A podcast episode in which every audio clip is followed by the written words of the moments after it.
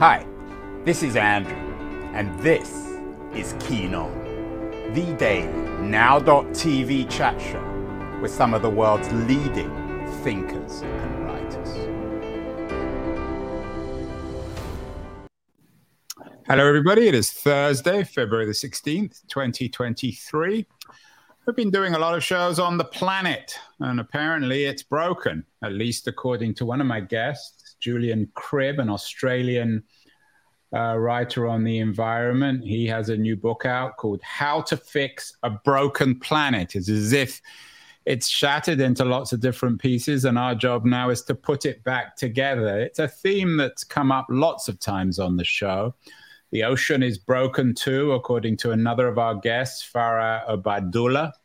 Um, and uh, if we're to break it, maybe there's the technology, or if it's broken, maybe there's the technology to put it back together. Mark Jacobson, a professor at Stanford University, came on the show earlier this week talking about how um, we do indeed now have the technology to put our planet back together. It seems as if there's a the ideal of the end point that we can fix everything. Uh, even science fiction writers have got into the act. Annalee Newitz was on the show a few weeks ago, a San Francisco based science fiction writer, new book out, Terraformers, imagining a world where we have the technology to quite literally put together planets through this technology. But maybe we're all mistaken. Um, my guest today on the show, uh, Thomas Halliday, is uh, one of the world's leading young uh,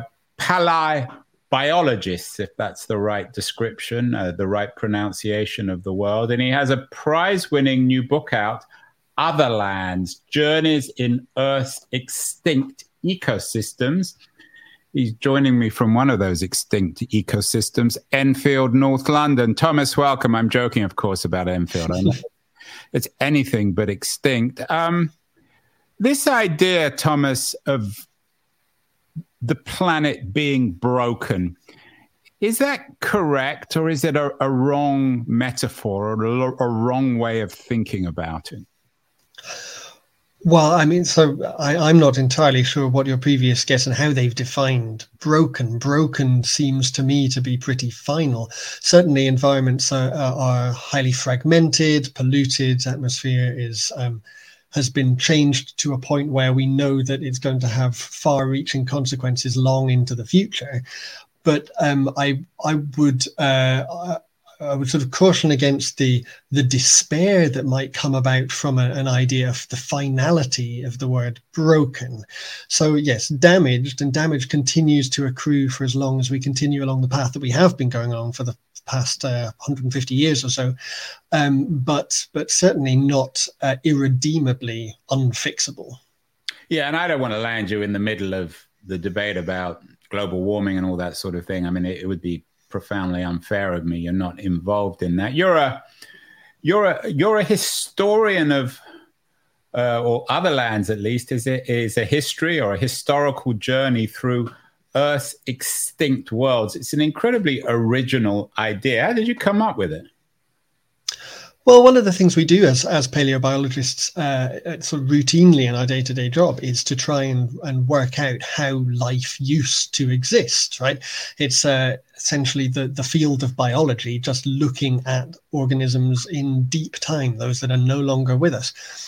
And it's all very well to just sort of you know, look at taxonomy and talk about the names of extinct creatures and little bits of trivial facts about them. But uh, what I wanted to do is to try and bring a wider audience to that idea that we're really trying to reconstruct how organisms lived.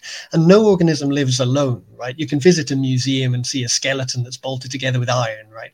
And um, but that's not how an organism lives. An organism is part of an ecosystem with its own climate, with its own, you know, uh, the chemistry of the water and the soil and the air, uh, with all of the other creatures, the other flora and fauna that that surround it, that makes up a sort of a vibrant whole. And there are various places in um, the fossil record where we have extremely good, coherent, and um, quite high resolution ideas of what and what certain ecosystems would have been like. And so, rather than being, you know, a history of Earth, what Otherlands is is 16 snapshots of uh, of uh, ecosystems that have existed in uh, the past 550 million years, treated in a way that you could, you know, as if you could imagine that you're there, or that there's some sort of disembodied camera, you're watching a nature documentary. I don't know. It's meant to be an immersive uh, look holistically into into the way that life used to be on this planet. So, where'd you begin? How far back?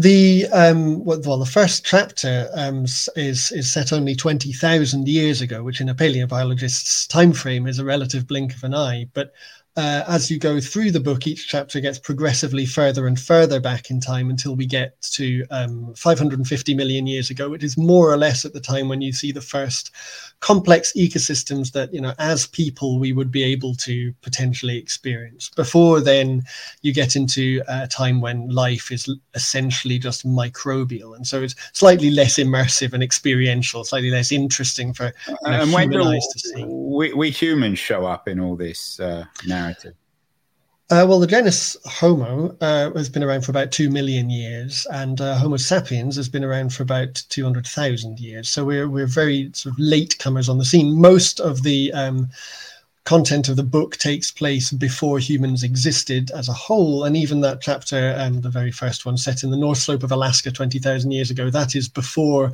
there were populations of humans in that area, perhaps before there were populations of humans in North America, although there are some records that have been coming out recently which suggest that maybe humans have uh, arrived in that continent a bit earlier than we thought.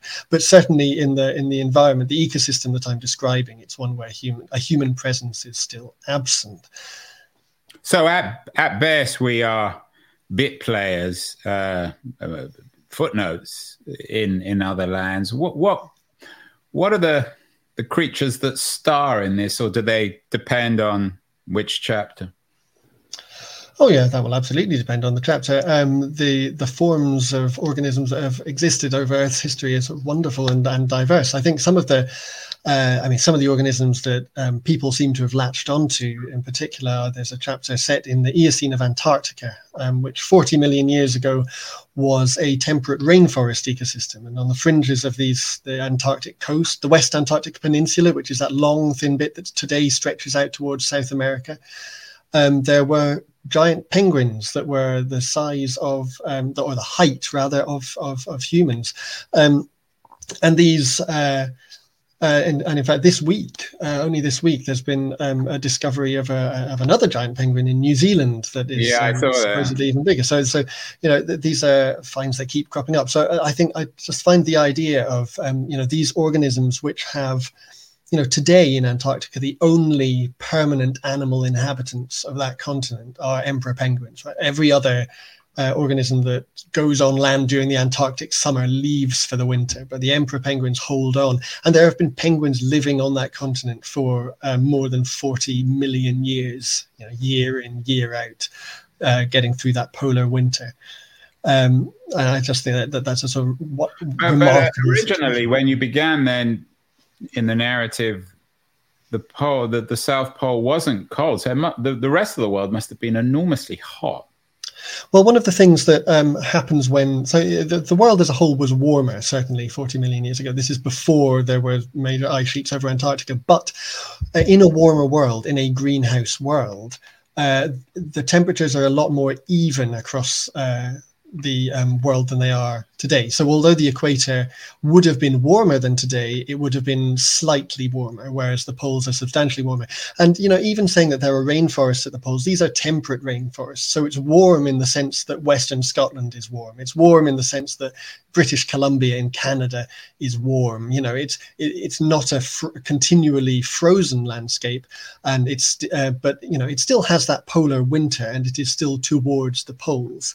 So it's um, you know, a rainforest essentially is just a, a, a um, uh, well, it's a forested landscape where there is substantial rain and where plants are able to grow on other plants. So you'll see, you know, ferns and mosses, and uh, you know, in a tropical rainforest, you might have um, all kinds of like pitcher plants and vines and whatever, all growing on top of other plants, these epiphytic plants. That's really the defining feature of a rainforest. And it's the native ecosystem for large parts of, of um, you know, uh, well, of, of, of, of, Britain and Ireland, for example, or, or of Canada and parts of Chile, parts of New Zealand. And historically, uh, before uh, the Earth most recently flipped into its current icehouse state, uh, large parts of Antarctica as well. I thought we were in global warming, Thomas. So is that itself, in terms of your Otherlands, this journey through the Earth's extinct world, should we even be using a term like global warming? Yes, the world is warming.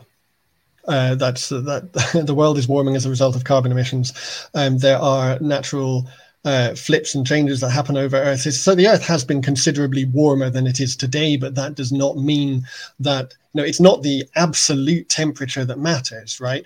Um, it's the rate of change that you get. That life can exist in all kinds of climates, um, but the problem comes when you upend what uh, the the climates in which organisms have evolved.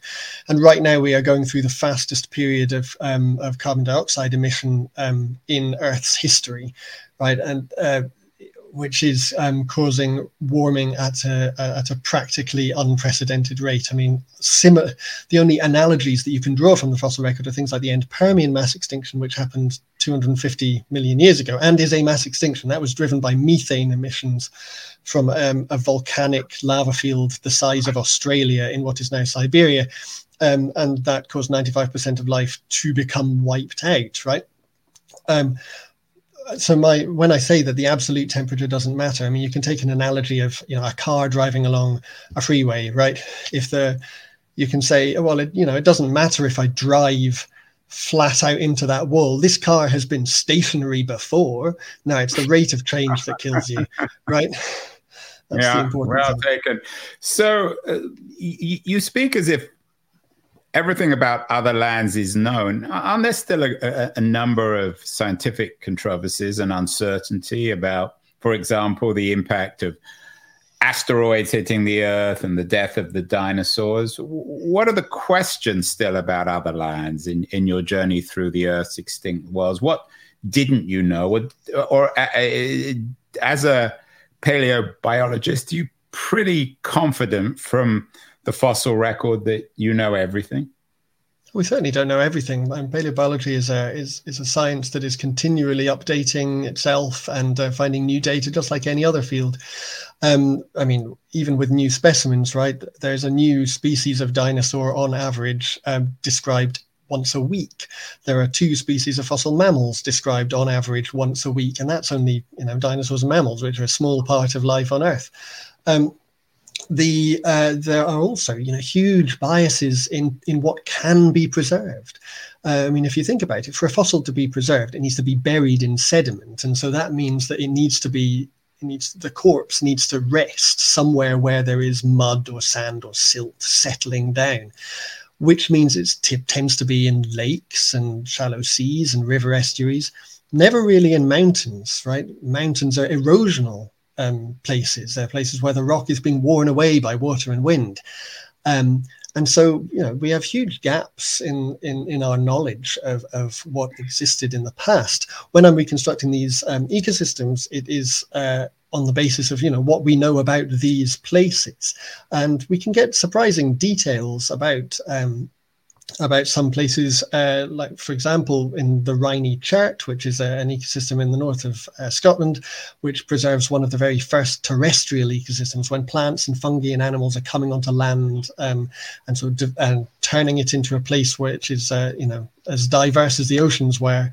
Um, that's where we get, you know, interactions between fungi and plants, where you can see the hyphae of individual fungi going through these little stomata, the holes that plants essentially breathe through.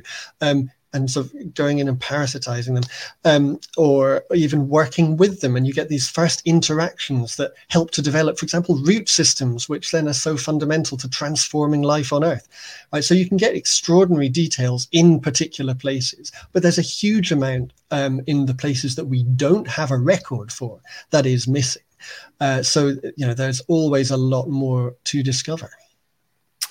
Thomas, you go around the world at least. Um in, in a metaphorical sense from Australia, China, Niger, Bolivia, Montana, Kyrgyzstan, Italy. To what extent is this a global story, or in, in terms of Otherlands, is each world that you investigate, each uh, each ecosystem or extinct ecosystem, is it independent of the other?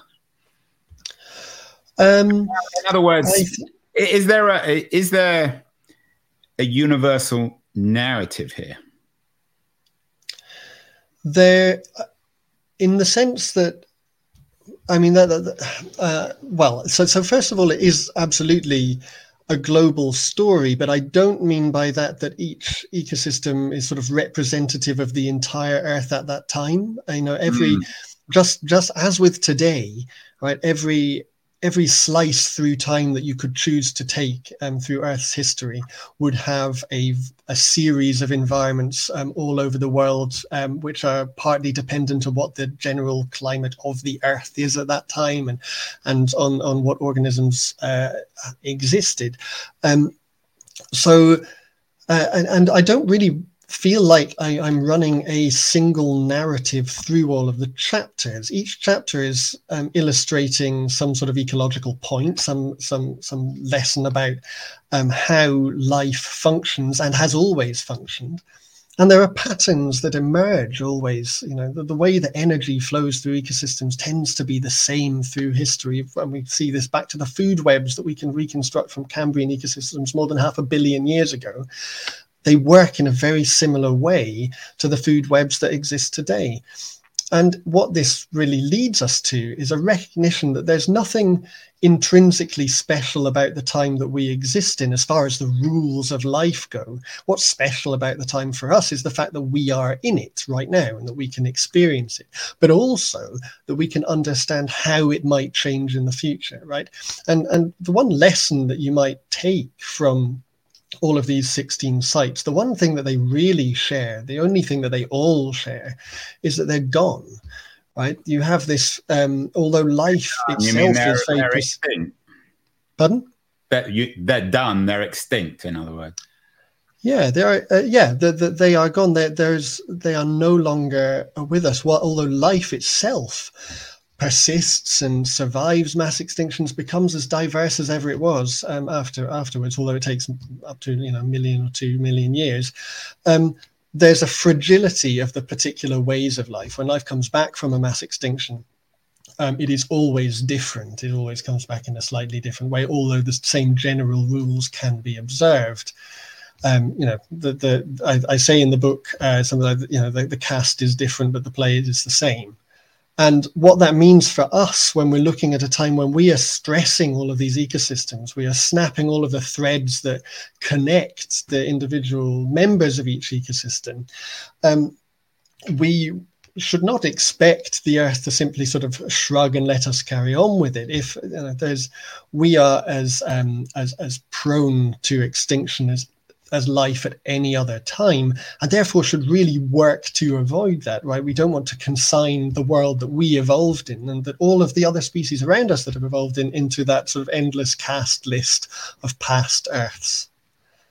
But I mean, in in your narrative from Gargano in Italy, the Seymour Island off Australia, the Yixian Formation in China, Maradi Formation in Niger. I mean, go on and on. I mean, in the end, everything dies, right? I mean, we're not going to last forever. Is that one of the the lessons or or, or, or, or warnings, perhaps, in your book? Um, that sounds um, phrased like that. It seems really nihilistic and pointless, um, and I, I, wouldn't, I don't recognise that at all. Um, I, I, think that, yeah, sure. What, what, well, my, what I think the, the lesson is is that there's a fragility there, right? So yeah, eventually all things d- will go extinct in the same way that you will die, I will die, and at some point the last person who knows your name will die. That doesn't mean that there's no point in doing anything during your life, and um, it also, you know, it, it means it doesn't mean that there's no worth to the ecosystems that are around us today. You know, even if we're being selfishly human about it, these um, you know the ecosystems that exist today support us in in many ways. We are integrated into into into life around us. And and so you know we, the idea that we should sort of think oh well it doesn't matter if um, we devastate the earth now because you know life will return in a different way. That's that's i think that that's the perspective of a disinterested observer that we cannot be because we are part of that system yeah, and I think that's very well said. I, I, apologize for my rather, as you put it, nihilistic, pointless remark. Um, there are people, of course, who who's who, who have built p- political parties on on this nihilism and pointlessness. What would you say to them? Um, I, I or at least political ideologies of saying, well, we should do nothing, things will work itself out, we'll have technology that will fix this stuff, or we'll go to other planets. Uh, yeah, well, I mean, saying Valley, that that's a rather fashionable idea at the moment. I think, I mean, the, the, idea of going to other planets is is is utterly ridiculous. I think because we don't have the technology for that, and also we need to, you know, if you have that technology, then use it to sort the planet that you're on first. Um, but uh, the, I think saying that we have technology to fix the problems we have that in itself isn't nihilistic and doing nothing. That is that is actually acting that is doing something. I mean sitting back yeah, and hoping I, that I the technology to, will, uh, I, I, didn't mean to say that those people who believe we should use technology to fix this are pointless or nihilistic. No um, but i mean there are there's there's certainly a, a sort of a viewpoint of um, uh, if this is too big for us to change, therefore we should just try and adapt. And I think that's really a dangerous viewpoint because it just leads to complete inaction and um, you don't actually solve the problem. It's also um, a, a, negative viewpoint to just say, well, this is. Um, uh, everything's going to be fine, right? That that's also clearly patently untrue.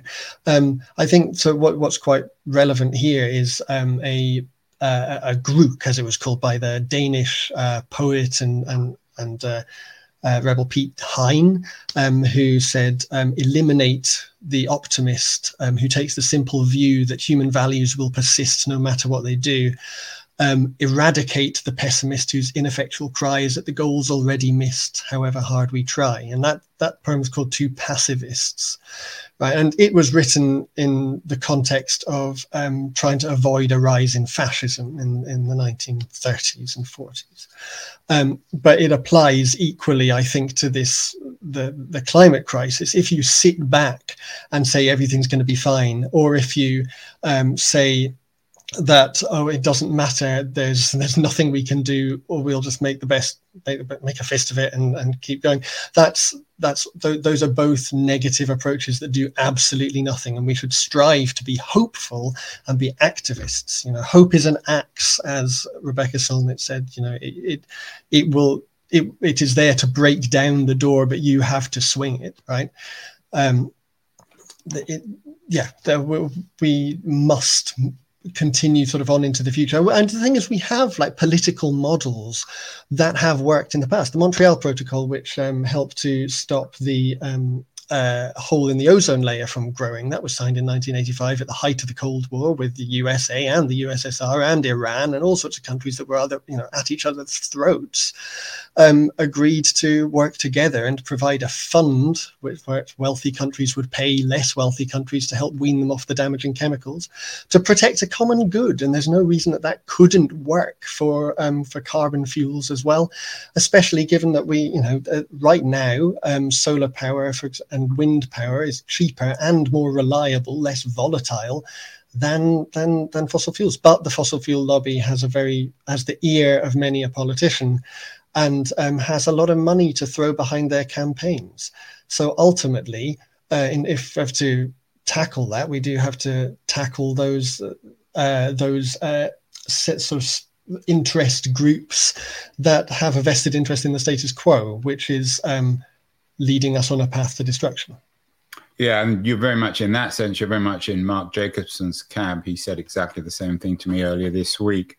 Um, you're a hardcore scientist, uh, Thomas. You you know your stuff inside out. You won all sorts of prizes uh, as a as an undergraduate. You have an honorary position at Birmingham University, and yet this book is uh, for a general readership. It uh, was one of the New Yorker's best books of 2022. The paperback's just coming out. It won the shortlisted for Waterstone's Book of the Year, longlisted for the 2022 Baillie Gifford Prize. We've had a number of other, which is the top nonfiction book prize of the year in the UK. How did you manage? You're not um, an experienced writer. How did you manage to translate your hardcore scientific knowledge into this readable book about extinct ecosystems? Well, I think I do. Uh, I, um, it, it's certainly true that most sort of popular science books take the approach of, you know, in, in 1982, so and so did this study and they found such and such a result. And um, while that's, you know, uh, to someone like me, I, I, love reading lots of books like that. But when you're trying to um, get a sense of a place. I, I felt that that was um, that kind of distracted from what I was trying to do and trying to make the past feel alive and and recognize that the Earth has existed in all kinds of um, in, environmental forms uh, of which we currently inhabit one that's just as wonderful as as those that are in the past. Um, and so, in order to do that, I, I wanted to make it as immersive as possible. Remove directly those kind of references and people from the text. Move them into you know so there are references at the back of the book which you can check out if you're interested in how the uh, how the facts or the the um, or at least you know scientific facts in the sense of they're the best uh, uh, argument that we have the best answer that we have um, came into the narrative. Um, but from in the actual chapters themselves it should feel more like nature writing and travel writing. And that's the kind of um, uh, those are also books that I enjoy reading. I'm a fan of people like Rob, uh, Robert Macfarlane and so on um, who write very convincingly about you know our relationship with the world today and I just wanted to take that style that I enjoyed so much and translate it into uh, into the past, and so so that um, a the non-scientific reader, sort of non-trained reader, as it were, um, could kind of experience the past as we within the subject sort of do know, and are able to because we have that familiarity with the subject and the literature and our understanding of how to sort of read the rock record. You're also, uh, at least according to your Twitter handle, um, an international croquet player.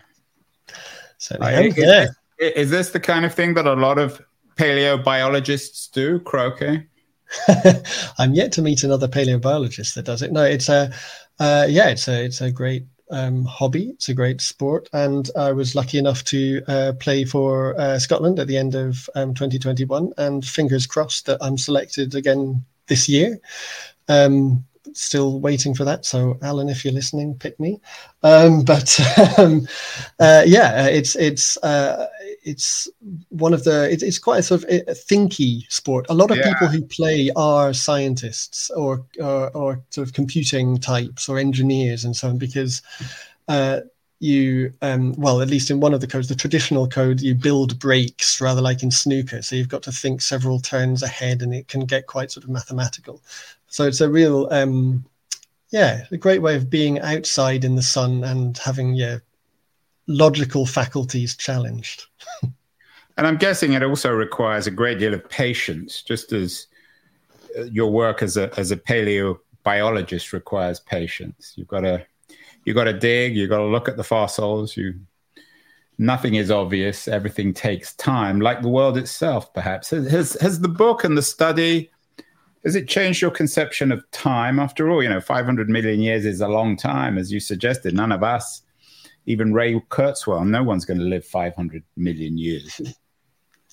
No, uh, uh, yeah, I think I think it is. Uh, it does it does change your perspective uh, a little bit in, in, the subject. I think in writing the book, I'm not sure that it changed my perspective too much, just because I was already within the subject, and you do almost become immune to uh, that you know those spans of time being as ridiculous as they are but I, I, I did want to kind of illustrate within the book how long ago um, this oldest chapter 550 million years ago is you know it's at a time before most of the stars that exist in our sky were born. It's a time when we had that the Earth in, in the intervening time has orbited the center of the galaxy twice. The friction has subsequently slowed the Earth's rotation down so that back then the day was 22 hours. Um, the moon has is slowly drifting away uh, from Earth. And so back then it was much closer and much brighter than it is today. You know, all of these things that we think of as, you know, poetic constants, right? The stars in the sky are the uh, are always the literary embodiment of it stays the same. And yet when you when you go into um, deep time, you realize that the stars of Orion's belt are all younger than the oldest shark you know it's uh, paleobiology is dealing with time spans which are i think beyond our comprehension even when you're within the subject. And so you have to begin to use uh, your own little sort of analogies and to really properly understand it.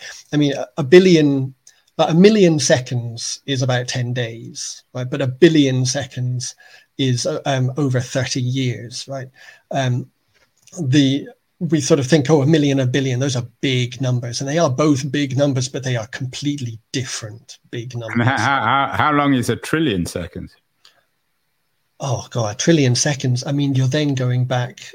I mean, I, I would say that you're, go, you're going back beyond the beginning of writing and beyond the beginning of human civilization at that point. Final question, Thomas. Um, we're doing this. It's late for you in Enfield, North London, because you wanted to put your kids to bed. So Mm-hmm. You're clearly a good parent.